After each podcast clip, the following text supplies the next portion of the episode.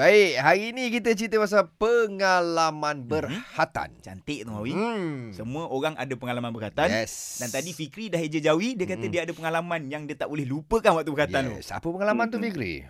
Okey, pengalamannya macam ni. Macam bila cuti sekolah, saya punya lah excited nak balik kampung. Tu aktiviti kira aktiviti rutin lah kan cuti balik eh, apa ni? Cuti sekolah kan.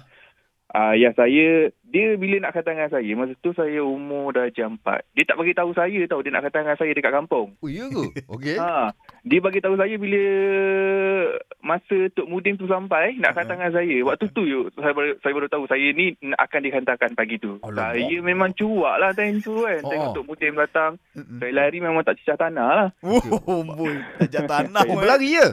Lari? Saya lari. Saya lari satu kampung bang. Memang cuak. Sebab saya tak tahu. Sebab yelah pagi tu nak balik kampung. Macam biasa saya pelik kan. Kenapa tiba-tiba uh, ayah saya ni bawa saya pergi mandi sungai pagi. Ah, ah, ah, tak ah, pernah ah. tak pernah dibuat dia kan. Saya Ah, ah. ikut je lah kan. Ingatkan aktiviti ni untuk apa untuk isi masa lapang masa ah. cuti sekolah kan. Ah. Saya ikut saya buat je. So lepas mandi sungai tu pergi balik rumah tiba-tiba orang ramai. Surprise. Ha, surprise. Memang surprise betul lah. Saya pun tengok Tok Mudim, saya terus lari lah. No.